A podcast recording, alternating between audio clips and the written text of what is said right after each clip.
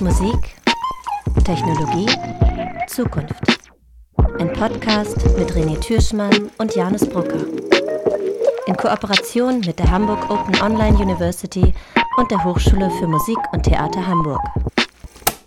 Herzlich willkommen zu unserem Podcast Musik, Technologie und Zukunft. Eine weitere und sogar schon 4. Folge mit René Türschmann und Jannes Brucker im Rahmen der Hamburg Online University, der Hochschule für Musik und Theater Hamburg. Wir wollen in der heutigen Folge einige der vielen Fragen klären, die sich aus den letzten bereits sehr spannenden Gesprächen ergeben haben, und haben dafür den Philosophen Dr. Hannes Wortmann eingeladen. Hannes Wortmann studierte Philosophie und deutsche Philologie an den Universitäten Göttingen, Berkeley und Chicago. Er promovierte zum Thema der praktischen Intelligenz, was auch heute noch sein Forschungsthema ist. Außerdem forscht und lehrt er seit 2018 am Institut für Philosophie der Friedrich-Alexander-Universität Erlangen-Nürnberg. Aber darüber hinaus ist Hannes Wortmann auch leidenschaftlicher Gitarrist. Und genau deswegen haben wir ihn hier natürlich einladen wollen. Herzlich willkommen, Hannes. Hallo, ihr beiden. Hallo, Hannes. In den letzten Folgen unseres Podcasts haben wir immer wieder philosophische Fragen gestreift. Und auch gerade in der letzten Folge, als wir mit dem Machine Learning-Forscher Peter Knees sprachen, stellte sich immer wieder die Frage, welche Auswirkungen hat technologische Entwicklung eigentlich auf unser Bild von Kunst und Musik?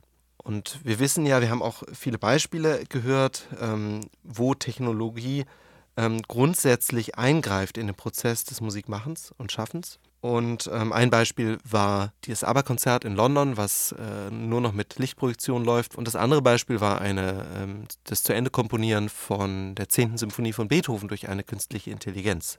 Wir haben aber auch gelernt, dass gerade was die künstliche Intelligenz angeht, es da noch deutliche Grenzen gibt. Also es ist für eine KI leicht, aus gelerntem Material zu interpolieren und Klischees zu reproduzieren. Es scheint aber nicht so einfach zu sein, zu extrapolieren und mit Bestehendem zu brechen. Und hier scheint es ja noch eine Chance für den Musiker als Innovator und Kurator zu geben. Ja. Ja, und auch steht ja so unser intuitives Verständnis von, was uns als Musiker und als Menschen ausmacht, irgendwie der Idee gegenüber, dass uns die Maschinen eines Tages komplett ersetzen können. Ne? Also wir haben doch irgendwie so das Gefühl, selbst wenn wir nicht genau sagen können, warum sie das nicht zu 100% können werden, klar, in manchen Bereichen können sie uns Arbeit abnehmen und in bestimmten Dingen, gerade was Reproduktion angeht, funktioniert das sehr gut. Aber irgendwie haben wir doch so dieses Gefühl von, also zu 100% geht das nicht. Irgendwas ist doch an uns Menschen, was uns grundsätzlich von Maschinen unterscheidet. Und was ist denn mit Authentizität in dieser Hinsicht? Finden wir es wichtig, dass eine Komposition von einem Menschen stammt? Wollen wir die Geschichte dahinter wissen? Wollen wir wissen, wie der Musiker sich gefühlt hat, in welchem Kontext er das geschrieben hat und was er damit wollte? Und wie ist die Beziehung zwischen Werk, Autor und Rezipient? Und dann natürlich, was ist das eigentlich, Authentizität? Kann das ersetzt werden? Brauchen wir das? Oder ist das Quatsch und eigentlich nur eine Modeerscheinung? Ja, ich glaube, das sind ziemlich schwierige Fragen, glaube ich, erstmal. Also ich glaube, das ist nicht trivial sozusagen. Und ich glaube, das hängt im Wesentlichen daran, dass man um so Kriterienprobleme rumrum tänzelt, die eigentlich völlig unabhängig von diesem technischen Szenario schon kompliziert sind. Also letztlich hängt es ja an der Frage, also ich meine, du hattest das eben schon so gut gesagt, also bei diesem Bedrohungsszenario oder bei dem Wunsch irgendwie zu sagen, es gibt doch etwas, was wir als Menschen hier beitragen können, was der Computer nicht kann, haben wir es oft mit so einer Art diffusen Einstellung zu tun, ohne dass man genau sagen kann, was das ist. Naja, das liegt im Wesentlichen, glaube ich, daran, dass wir nicht genau sagen können, was künstlerischer Mehrwert ist. Ja. Also ich meine, das können wir ja auch sozusagen, selbst in traditionellen Diskussionen lange vor diesen neueren Bedrohungsszenarien haben wir ja eigentlich ein ähnliches Problem. Ne? Also ich meine, die ungebildete Person, die vor dem modernen Kunstgemälde steht und sagt, naja, ein schwarzes Dreieck hätte ich schon auch noch hinbekommen irgendwie. Oder ein schwarzes Viereck. Die hat ja eigentlich ein ähnliches Problem am Wickel, nämlich die Frage, naja, was ist jetzt die Eigenschaft an irgendeinem Produkt, die es wert macht, im Museum gestellt zu werden oder so etwas. Ja, und was uns die moderne Kunst gezeigt hat, ist, dass es sozusagen nicht an bestimmten Kompetenzen zu liegen scheint in Bezug auf die Kunstfertigkeit, dass es irgendwie besonders kompliziert sein muss oder so weiter. Das muss nicht so sein, aber es kann immer noch so sein. Und kurioserweise, das ist das, was René gerade gesagt hat, ist natürlich die Idee, dass Authentizität sich also so ein bestimmter Authentizitätsbegriff natürlich an so einem Kriterium hängen kann. Also es kann einfach sein, dass wir einfach nur, also wir wollen halt einfach die Person sehen, die sich irgendwie 40 Jahre lang gequält hat und das deshalb gut kann. Also fast so ein bisschen masochistischer Punkt zu sagen. Also ich meine, der Computer, der das irgendwie produzieren kann, ist irgendwie für uns uninteressant, weil die menschliche Leistung so spannend ist sozusagen. Also, warum ist es interessanter, sich irgendwie Herman anzuhören an der Violine, als irgendwie eine künstliche programmierte Violine. Vielleicht, weil er sich so lange gequält hat, sozusagen, weil es so schwierig für ihn ist, sozusagen, auf eine gewisse Art und Weise. Das wäre natürlich eine sehr, wie soll ich sagen, a sobering thought. Also ich meine, das wäre nicht, also wenn es daran hängt, wäre es irgendwie schade. Also ich meine, dann bleibt am Ende vielleicht nicht so wirklich viel übrig von dem, was wir da wirklich spannend finden. Auf der anderen Seite gibt es so Beispiele von Star Trek, wo dann Data irgendwie innerhalb von ein paar Millisekunden Klavier spielen lernt und dann trotzdem noch Leute musizieren mit ihm auch und viel schlechter sind als er. Und er kann das perfekte Klavier- oder Geigensolo von dem und dem nachspielen, aber er kann es halt selber nicht extrapolieren. Also auch da, schon in den 90ern oder in den 80ern bei Star Trek Next Generation, wird dieses Problem der Extrapolation thematisiert. Aber darauf zu setzen, scheint mir sehr gefährlich, weil, also ich meine, das scheint mir so ein Spiel zu sein, was wir auch schon immer spielen. Wir sagen, naja, okay, das und das können die Maschinen jetzt schon. Also legen wir es ad acta als ein interessantes, als eine interessante Eigenschaft, die irgendwie die Grenze zwischen dem markiert, was wir eigentlich wertschätzen und dem, was die Maschinen jetzt auch kennen. Also setzen wir setzen sozusagen all unser Geld wieder auf die nächste Sache. Aber dann, ich meine, das Spiel ist halt oft genug schiefgegangen, sozusagen. Also oft genug dachten wir, es war dies und dann konnten die Maschinen es und dann haben wir die Hoffnung darauf gesetzt, dass sie ein bestimmtes Spiel nicht spielen können, aber ein anderes. Und dann ist das auch wieder schief gegangen. Also man kann das behaupten, aber mit welchen Gründen kannst du dir so sicher sein, dass die Maschinen das nicht in 10 Jahren viel besser können als wir? Das scheint mir aber auch eigentlich, als wenn das nicht der Punkt sein kann. Allein deshalb, weil wir doch beobachten, dass wir ja zum Beispiel immer noch Leistungssportler oder sowas auch für solche Leistungen bewundern, dass sie hart trainieren, dass sie sehr lange brauchen, um ihre Muskeln, ihre mentalen und was weiß ich für Fähigkeiten dahin bringen, dass sie irgendwie den nächsten Rekord im Weitsprung brechen, obwohl es außer Frage steht, dass man, wenn man einen Roboter bauen würde, der natürlich weiter springen könnte oder nicht nur würde, sondern das wahrscheinlich auch gemacht hat. Insofern, das kann es ja eigentlich dann offenbar nicht sein. Oder man müsste dann ja davon ausgehen, dass man sagt, okay, ab jetzt sind für uns alle Leichtathleten, Weitspringer uninteressant geworden, weil der Computer das schon überholt hat. Und das ist ja nicht so. Genau, aber ich glaube, das ist eine offene Frage, woran das liegt. Also, und ich glaube, die Bedrohung, die viele Leute bei so Kunstproduktion oder Leistungssport im weitesten empfinden, ist, wie soll man das nennen, dass die einzige Tatsache, die daran, die sozusagen wirklich erklärt, dass wir uns noch mit bestimmten Bereichen menschlicher Produktion sozusagen engagiert beschäftigen, so ein Konservativismus ist. Und dass wir nur lang genug warten müssen, bis sich das erledigt hat, sozusagen. Irgendwann ist es dann halt einfach, wenn man permanent sieht, dass die Computer immer besser sind oder die künstliche Intelligenz immer besser ist oder die Maschine immer besser ist, dann wird es irgendwann uninteressant, sich die menschliche Performance anzuschauen. Das ist, glaube ich, die tiefere Sorge, die dahinter steht, sozusagen. Also ich meine, das ist eine Sorge, die, glaube ich, sozusagen jetzt rein motivational dafür verantwortlich sein kann, dass man nach irgendeiner Eigenschaft sucht, die prinzipiell nicht kopierbar ist von der künstlichen Intelligenz. Ja. Nur die Argumente, die dafür sprechen, dass irgendwas prinzipiell nicht kopierbar ist von den Künstlern, die sind erstaunlich dünn und es ist auch nicht so klar, wo die herkommen sollen. Also wenn man nicht gerade eine ziemlich anspruchsvolle religiöse, zum Beispiel nicht notwendigerweise, zum Beispiel religiös motivierte Idee hat, dass es irgendwie göttlich gegebene Eigenschaften gibt, die nur Menschen oder nur erschaffene Wesen haben können, ja, ist nicht so klar, wo die herkommen soll. Ja. Wo sollen wir solche Eigenschaften herzaubern? Und dann scheint es scheinen wir so ein bisschen in der Situation zu sein, dass wir so eine Art Rückzugsgefecht führen müssen. Dann müssen wir sowas sagen wie, naja gut, wir interessieren uns halt genuin für, als Menschen, interessieren wir uns genuin für menschengemachte Erzeugnisse. Aber das tun wir jetzt schon. Also wir würden ja, genau. Wir würden ja zum Beispiel, wenn jetzt ein Affe ein Bild malt, was ja auch schon passiert ist, würden wir das ja nie neben, also in das MoMA hängen, neben den anderen. Also einfach, weil wir das nicht als interessant empfinden. Wir finden das interessant, was von Menschen gemacht wird. Und auf der anderen Seite, bei Computern scheint das aber noch was anderes zu sein. Also Beispiel, es gibt ja genug Kompositionen, die von Computern gemacht wurden, die dann sogar als aufgeführt wurden unter irgendeinem Namen, irgendeinem Pseudonym. Das heißt, keiner wusste, dass das ein Computer gemacht wurde.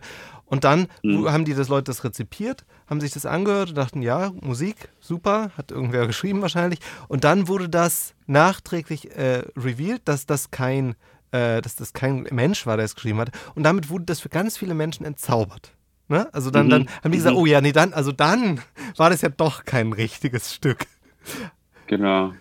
Also ich glaube, an der Stelle habe ich so eine Neigung zu sagen, es spricht überhaupt nichts dagegen,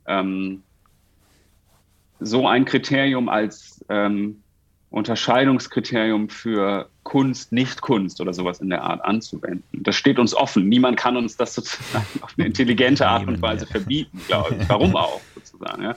Aber man muss dann natürlich sehen, dass man bestimmte Faktoren verwendet für so eine Unterscheidung, die in gewisser Weise überraschend sind. Also da kann man jetzt so mit Gedankenexperimenten operieren. Okay, was ist, wenn jetzt die Aliens kommen, die wir tatsächlich als natürliche Wesen irgendwie akzeptieren und die sind irgendwie ein bisschen besser darin, das wäre deprimierend. Anspruchsvolle klassische Werke zu schreiben sozusagen. Wäre das deprimierender? Oder könnten wir dann genauso gut sagen,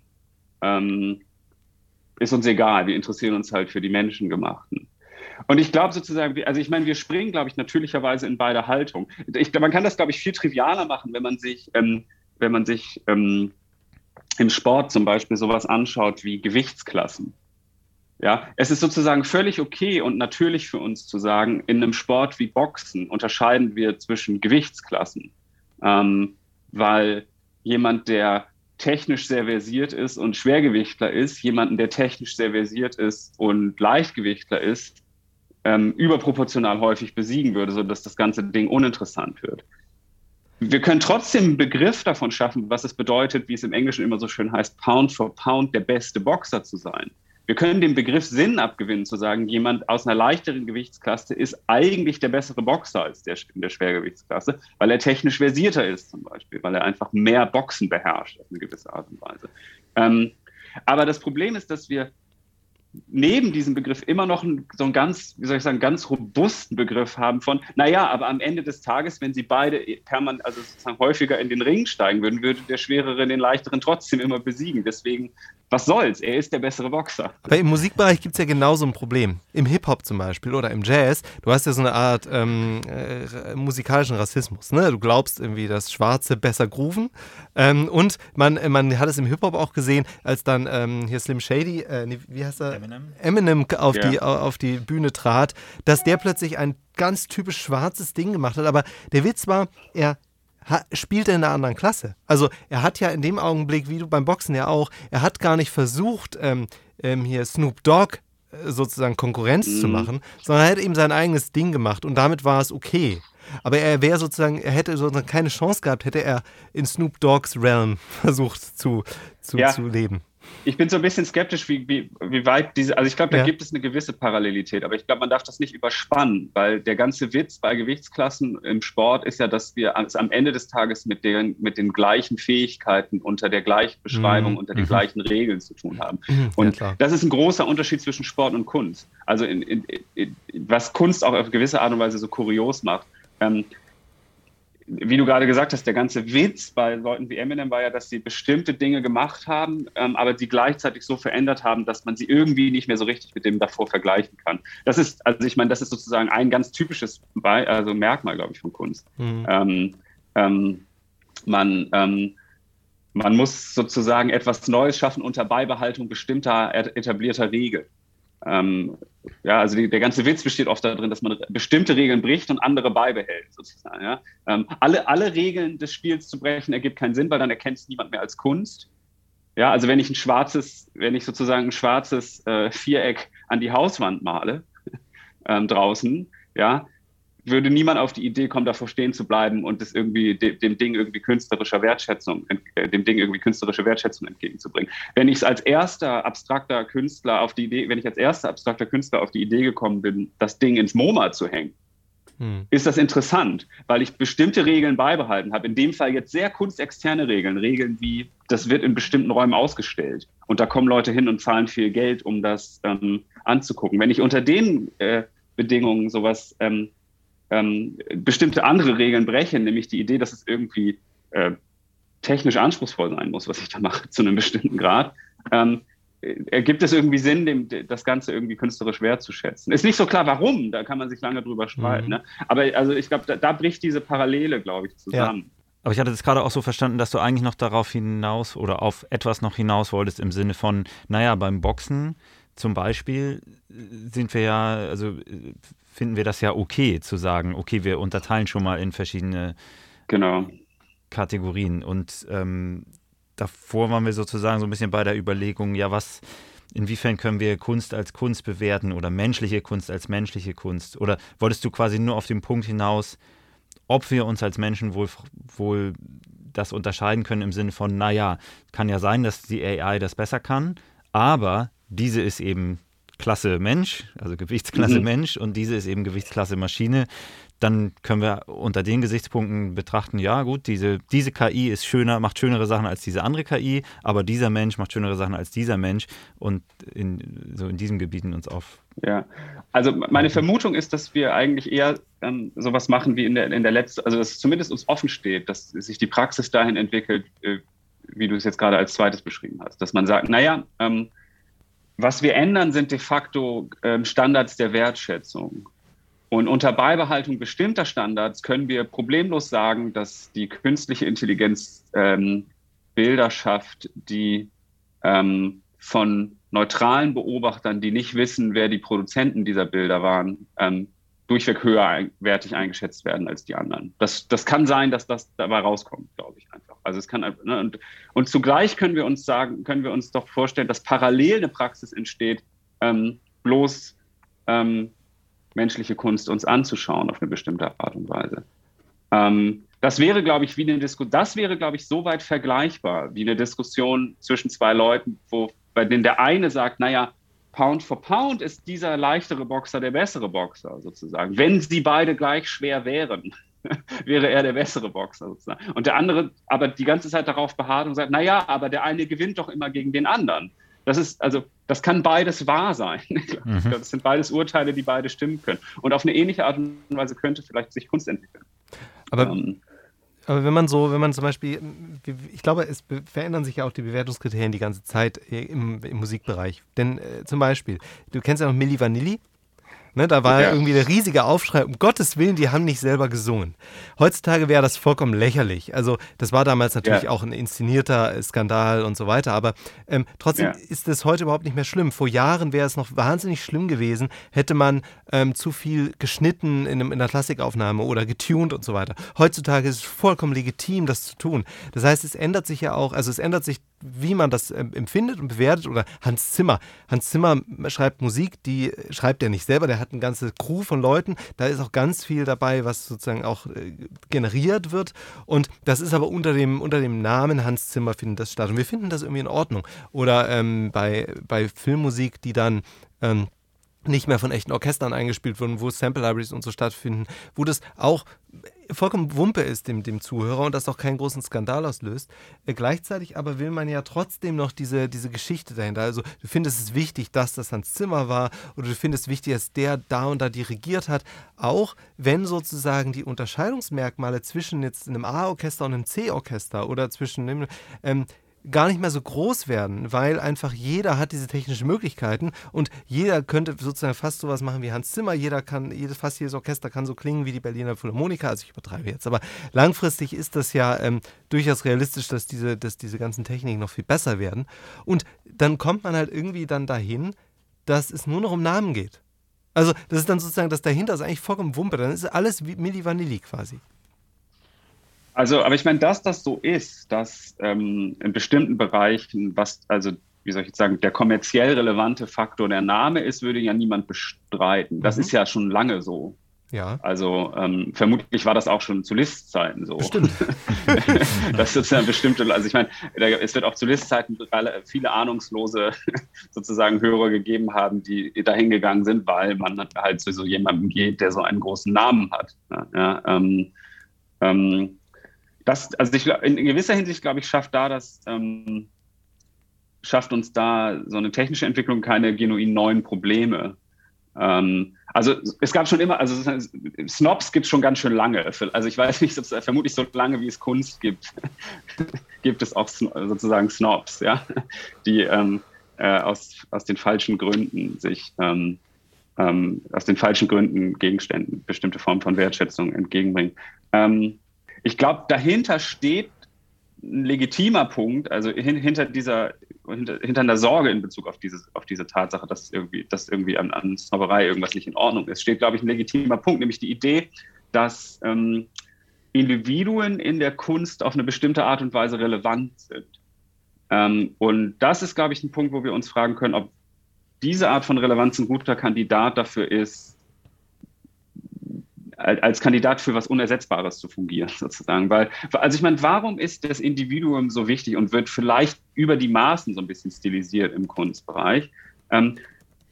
Hier ist ein Vorschlag. Ich glaube, das Individuum spielt eine besondere Rolle, weil es in Kunst häufig darum geht, so eine bestimmte Art von Neuperspektivierung zu schaffen. Gleichzeitig sozusagen das, was ich vorhin mit Regelbrechen skizziert habe, auf so eine schlagartige Art und Weise zu machen. Zu sagen, diese Aspekte, die wir bisher immer wertgeschätzt haben, sind überhaupt nicht mehr wichtig. Ich schaue mir nur noch andere an.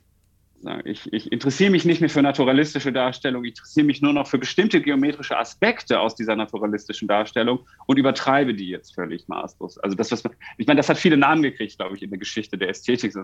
Das wird manchmal Kreativität genannt. Manchmal wird das darüber erklärt, dass es in der Kunst darum geht, etwas Neues zu schaffen.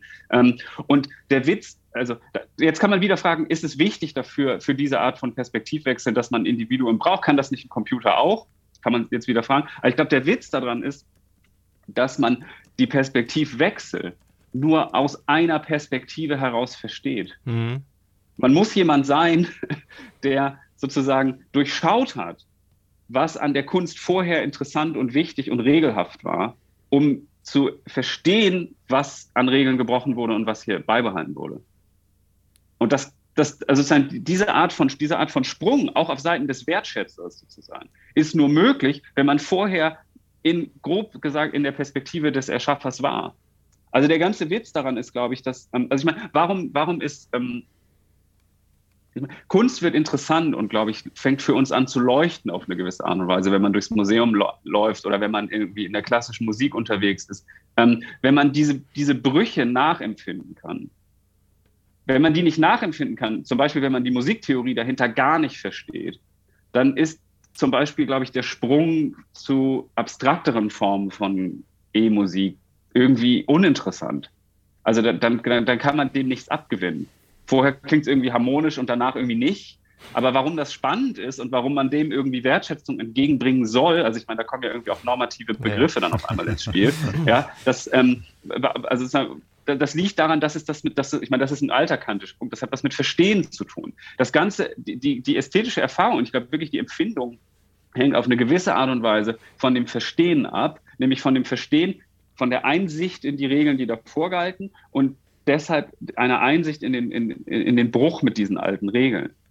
Und es ist nicht so klar, dass das geht, wenn man nicht zumindest in dieser Perspektive selber gesteckt hat. Aber würde das nicht heißen, dass ich sozusagen, um Strawinsky zu hören, muss ich Bach kennen?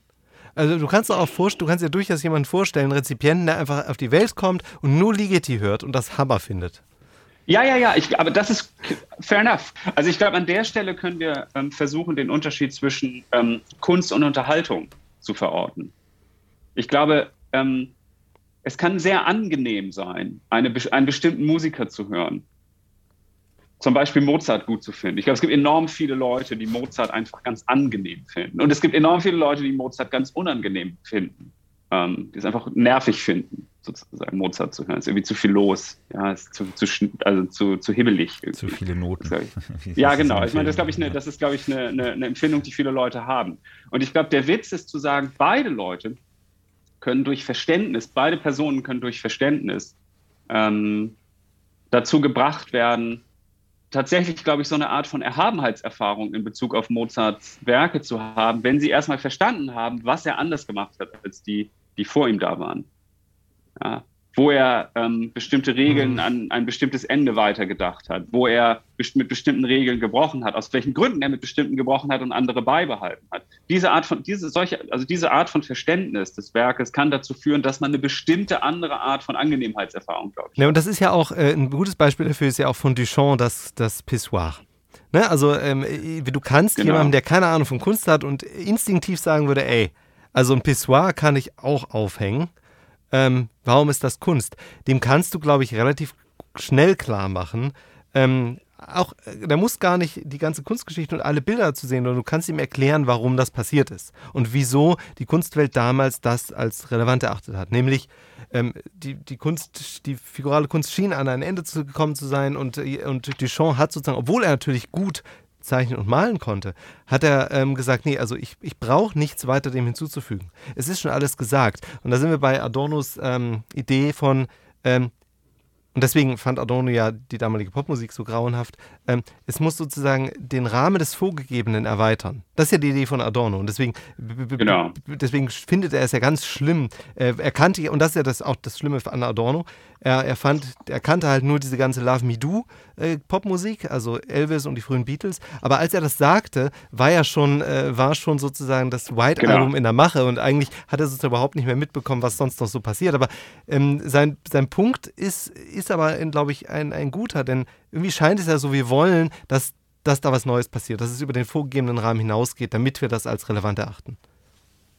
Genau, ich glaube auch, aber also du hast völlig recht, ich glaube, der Punkt ist sozusagen es muss was Reaktives haben, also die Kunst hat irgendwas also muss auf eine bestimmte Art und Weise in der Beziehung zu dem stehen, was vorher da war. Und du hast, glaube ich, auch recht damit, dass Adorno einen Fehler gemacht hat, also ich glaube, dass er sein Prinzip falsch angewendet hat. Also genau, der Punkt ist sozusagen, ich meine, wir können die gleiche Geschichte allein in der Unterhaltungsmusik erzählen. Ja. Zum Zeitpunkt, als die Beatles angefangen haben, das zu schreiben, was dann sozusagen die Grundlage für moderne Popmusik geworden ist, haben die schon auf über 100 Jahre populärer Musik reagiert auf eine gewisse Art und Weise. Das stimmt. Aber ich glaube, wenn wir das jetzt zurückbinden an die Ausgangsfrage hat mit den Computern und der künstlichen Intelligenz, ist ja genau die Sorge, warum sollen die das nicht können? Also, nehmen wir mal an, das ist das Prinzip sozusagen. Und das ist ja noch ziemlich vage formuliert. Ja, aber nehmen wir mal an, irgendwie so ein Prinzip gilt tatsächlich. Und irgendwie sozusagen der Unterschied zwischen Kunst und bloßer Unterhaltung, auch auf Rezipientenseite, hat was damit zu tun, dass man irgendwie ein Verständnis dafür hat, was vorher da war und was jetzt da ist und wie sich das zueinander verhält. Warum kann eine künstliche Intelligenz nicht auch etwas schaffen, bei dem wir sehen, dass es in einem bestimmten Verhältnis zu vorher und nachher steht? Dass es tatsächlich auf eine interessante Art und Weise irgendetwas weiterentwickelt und mit etwas anderem bricht. Und mein Punkt war zu sagen, dass das in gewisser Hinsicht von der Perspektive abhängt. Diese Art von Bruch kann man eben nur nachempfinden, wenn man tatsächlich sowas wie eine, also ist vielleicht nicht notwendigerweise menschliche, aber sowas wie eine bestimmte Perspektive darauf hat. Und was wir geneigt sind, dem Computer abzusprechen oder den künstlichen Intelligenzen, ist, glaube ich, diese Art von Perspektive. Ja, das denke ich auch, dass wir den Maschinen erstmal intuitiv diese Art von Perspektive absprechen. Ich finde es aber auch nochmal in Bezug darauf interessant, dass man ja auch sagen kann, mit der Entwicklung der technologischen Möglichkeiten hat auch so eine gewisse Kontextbezogenheit stattgefunden. Also ich denke so ein bisschen an so Technikverliebte, die bestimmte Nuancen der technischen Weiterentwicklung auch nur deshalb überhaupt erst wahrnehmen konnten und dann etwas damit anfangen konnten, weil sie sich eben vorher schon wahnsinnig gut auskannten. Und das hat natürlich letzten Endes irgendwie auch dazu geführt, dass sich unsere ästhetische Wahrnehmung in Bezug auf Musik verändert hat. Ich glaube, eine bestimmte Form von Technikverliebtheit, wie du es gerade genannt hast, was eigentlich ganz treffend ist, entsteht ja einfach aus einer bestimmten Idee der Perfektion. Also der Produzent, der früher schon immer im Studio saß und eigentlich das Gefühl hatte, richtig gut wäre es, wenn die Musiker hier alle gar keine Fehler mehr machen. Dann wäre es prima, sozusagen. Der jede leichte Dissonanz, jedes Kratzen auf der Seite letztlich als eine Form von Problem empfindet, die es zu eliminieren gilt.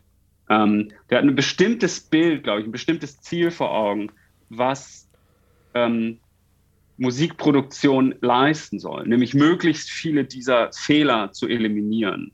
Solche Leute verwenden Autotune und solche Produkte aus einem bestimmten Grund heraus, nämlich solche Fehler zu eliminieren. Und das ist ja zum Beispiel typisch dafür wäre, Beispiel auch in der Klassik, ist ja genau das eigentlich die Idee von Lernen, ne? Dass du quasi perfekt wirst und alles vermeidest. Was also ich glaube, das die Idee ist. Also. Ich glaube, das ist eine sehr verbreitete Idee. Und zugleich gibt es natürlich Leute, die sagen, nein, das soll überhaupt nicht die Idee sein. Die Idee von Musikproduktion ist es irgendwie, die Dynamik der Live-Performance irgendwie einzufangen. Ja, und gerade diese Sterilität, die sich durch die Perfektion entwickelt, verlieren wir dieses Gütekriterium. Deswegen bauen wir jetzt ganz komplizierte Studios, in denen irgendwie die Band wirklich live spielen kann. Und dann werden andere technische Herausforderungen zum Problem, nämlich wie kriegen wir bei diesem ganzen Lärm die einzelnen Musikinstrumente abgenommen, in einem Zustand, wo die Leute noch miteinander interagieren können, so wie sie auf einer Bühne interagieren und so. Also ich meine, dann werden die technischen Herausforderungen, glaube ich, einfach andere. Offenkundig ist die Musik voll von solchen Auseinandersetzungen über verschiedene Gütekriterien. Und ich glaube, die meisten Musiker sozusagen sortieren sich irgendwo auf so einem Spektrum ein und sagen irgendwie, ja, das will ich repariert haben, sozusagen, das war ein Fehler, den ich jetzt hier im Studio, da würde ich jetzt gerne nochmal irgendwie Autotune drüber laufen lassen oder das Solo würde ich gerne an der Stelle, würde ich es gerne nochmal einspielen. Und bei der anderen Stelle sagen sie, nee, die Leute verstehen schon, was das soll. Sozusagen, auch wenn ich die Note nicht richtig getroffen habe, das ist in Ordnung. Und ich meine, deine Herausforderung in Bezug auf künstliche Intelligenz ist natürlich die Frage, okay, warum sollten wir nicht davon ausgehen, dass die künstliche Intelligenz verstehen kann, in Anführungszeichen, dass verschiedene Gütekriterien dieser Art existieren und verschiedene Leute verschiedene Gütekriterien dieser Art wertschätzen und deshalb unterschiedliche Musik positiv bewerten und deshalb es gute Gründe gibt, verschiedene Musik im Hinblick auf diese Kriterien zu produzieren. Und es scheint mir erstmal nicht klar zu sein, warum man da skeptisch sein sollte. Also. Nee, das ist interessant, dass du es nochmal sagst, weil das mich zurückführt zu einer Frage, die ich vorhin noch hatte, als wir quasi mit dem Vergleich ankamen mit den Schwergewichtsklassen, ob du denn davon ausgehen würdest, dass das KI oder sagen wir mal technisch perfektionierte Musik sozusagen per se das bessere Resultat auf dieser objektiven, also auf der Ebene, der schwerere Boxer besiegt ja wohl den anderen, definitiv erfüllen, weil ich hätte jetzt gedacht, es gibt mit Sicherheit auch Leute, die mit der These kommen und sagen, nee, die menschengemachte, das hört man auch, die ist ja auf jeden Fall besser. So wie das Biobrot. So, und da wären halt auch so, also Überlegungen, die vielleicht dafür sprechen, sind sowas wie, als man angefangen hat festzustellen, naja, wir können MIDI-Events quantisieren oder auch Audio, merkt man irgendwann, okay, es gibt so einen Punkt, da ist unsere Schmerzgrenze übertroffen und wir finden das, außer natürlich eingebettet in so einem bestimmten Stil, wie er in den 80er Jahren zum Beispiel beliebt war, Aber es gibt so für sehr viele Produktionen halt so eine Art Schmerzgrenze, die wir damit überschreiten, weswegen man dann zusätzliche Funktionen wieder einbaut. Naja, wie wäre es mit einem Humanize? Irgendwie so ein Faktor X, um den man so ein bisschen wieder das aufdröselt und unperfekter macht. Und da ist jetzt so die Frage, gibt es da einfach so einen Punkt, an dem wir sozusagen uns selbst überlisten, wo man merkt, okay, jetzt ist es halt nicht mehr ganz so perfektioniert? Oder gibt es da diesen Punkt, wo man sagt, okay, das, was die Maschinen da versuchen abzubilden, diese menschliche Komponente, die wir nach wie vor mal wieder nicht so richtig fassen können, fühlt man oder merkt man dann eben doch, wenn man eben echte menschengemachte Musik sozusagen bekommt. Und deswegen ist die auf jeden Fall auch am Ende die schönere und gewinnt. Ich glaube, das Problem, was wir damit haben, ist, dass wir ja am Ende des Tages einfach testen können, ob das hört man noch gilt oder nicht. Wir können die Leute ja einfach vor die Produkte stellen und sie fragen. Und ziemlich häufig, wenn wir solche Tests gemacht haben, ist rausgekommen, dass man es offenbar nicht mehr hört. Also ich meine, klarerweise hat man es am Anfang gehört und klarerweise hört man es in Bezug auf viele, viele Produkte. Das ist schon richtig. Aber ich meine, das ist genau, dann kommen wir, glaube ich, genau in dieses Hamsterrad. Ja? Also dann stellen wir den Ingenieuren ja immer nur eine neue, tolle Aufgabe und es ist eine offene Frage, ob sie es tatsächlich schaffen, uns wieder auszutricksen in Bezug auf diese Erfahrung. Ja? Hört man es noch? Und ich glaube, wenn wir diese Herausforderung einfach ein für alle Mal beenden wollen in gewisser Hinsicht, ist die einzige Option zu sagen, dass wir für sich genommen wertschätzen, dass es menschengemacht ist und dass wir einfach wissen wollen, dass es menschengemacht ist, dass wir uns betrogen fühlen, wenn es nicht menschengemacht ist, aber unter dem Aspekt, dass wir zugeben, dass wir es im Ergebnis nicht hören können. Ja, also wenn du nur das Bild siehst oder nur die hören oder sehen können, ja, dass wir also bei der Musik, dass wir im Ergebnis nicht hören können, ob die Komposition menschengemacht ist oder nicht oder das Bild menschengemalt ist oder nicht. Aber das scheint auch ein wichtiger Punkt zu sein, dass sozusagen bei ganz vielen Dingen es einen Unterschied macht für den Menschen, wie das Verhältnis ist zwischen Rezipient und Autor oder Rezipient und Werk und Autor. Also diese ganzen Beziehungen zwischeneinander, diese relationale Idee von Kunst, das ist doch eigentlich das, was ja auch, was irgendwie interessant dann scheint. Ja, ich glaube, es gibt gute Gründe anzunehmen, dass das stabil bestehen bleiben wird. Kurioserweise ist ja gerade der technische Kniff, den ihr vorhin genannt habt, ein gutes Beispiel dafür, dass uns das besonders interessiert. Also ich meine, warum gehen Leute lieber, in Anführungszeichen, in ein Konzert, bei dem sie von ABBA Hologrammen bespielt werden, als von einer ziemlich guten ABBA-Coverband? Ja, genau. So, ja. Warum? Also ich meine, kurioserweise scheint mir der Hauptgrund da der menschliche Faktor zu sein, was erstmal so ein bisschen paradox klingt oder irgendwie falsch klingt, aber ja, also ich meine, weil sie sich irgendwie, also ich meine, gut, es ist ein schwieriges Beispiel, vielleicht hat das was mit Nostalgie zu tun oder vielleicht nur mit Technik-Hype, vielleicht wollen die nur mal sehen, wie so ein Hologrammkonzert ist oder so, ja, also ich meine, das müsste man dann untersuchen, glaube ich, ne? Aber klar, dieser menschliche Faktor, der ist sicherlich nicht zu vernachlässigen, aber der Punkt ist, und ich glaube, das ist sozusagen eine wichtige Erkenntnis oder eine Erkenntnis, die viele Leute, glaube ich, am Ende als bedrohend empfinden würden, aber wo es nicht so klar ist, wie man umhinkommen soll, nämlich, dass der menschliche Faktor keiner ist, der in der Sache liegt, sondern der menschliche Faktor nichts anderes ist als der Faktor, dass es ein Mensch gemacht hat. Und niemand kann uns verbieten, das wertzuschätzen. Und vielleicht gibt es Gründe, die erklären, warum wir genau das wertschätzen. Aber das scheint nicht eine Art von Antwort auf die Ursprungsfrage mal gewesen zu sein, die sich manche Künstler stellen. Also ich meine, ihr habt ja mal angefangen mit der Frage, gibt es was der Computer nicht kann, was der Mensch besser kann? Und deshalb, wenn wir diese Frage positiv beantworten, haben wir irgendetwas für die Unersetzbarkeit geleistet. Und es könnte sein, dass wir jetzt an der Stelle sind, wo wir sagen müssen, nee, wir haben keine sehr guten Gründe anzunehmen, dass es auf immer und ewig etwas gibt, was die Menschen besser können, außer die schnöde Tatsache, dass Computer nicht Menschen sind. Ja, genau.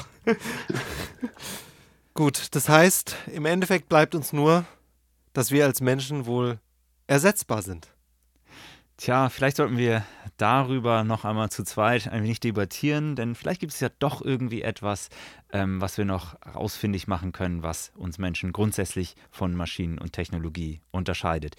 Dir, Hannes, auf jeden Fall erstmal vielen, vielen herzlichen Dank für dieses wahnsinnig spannende Gespräch. Schön, dass du da warst. Danke, Hannes. Vielen Dank für die Einladung. Und wir hoffen, dass ihr auch bei der nächsten Folge unseres Podcasts dabei sein werdet. Bis bald. Tschüss. Ciao.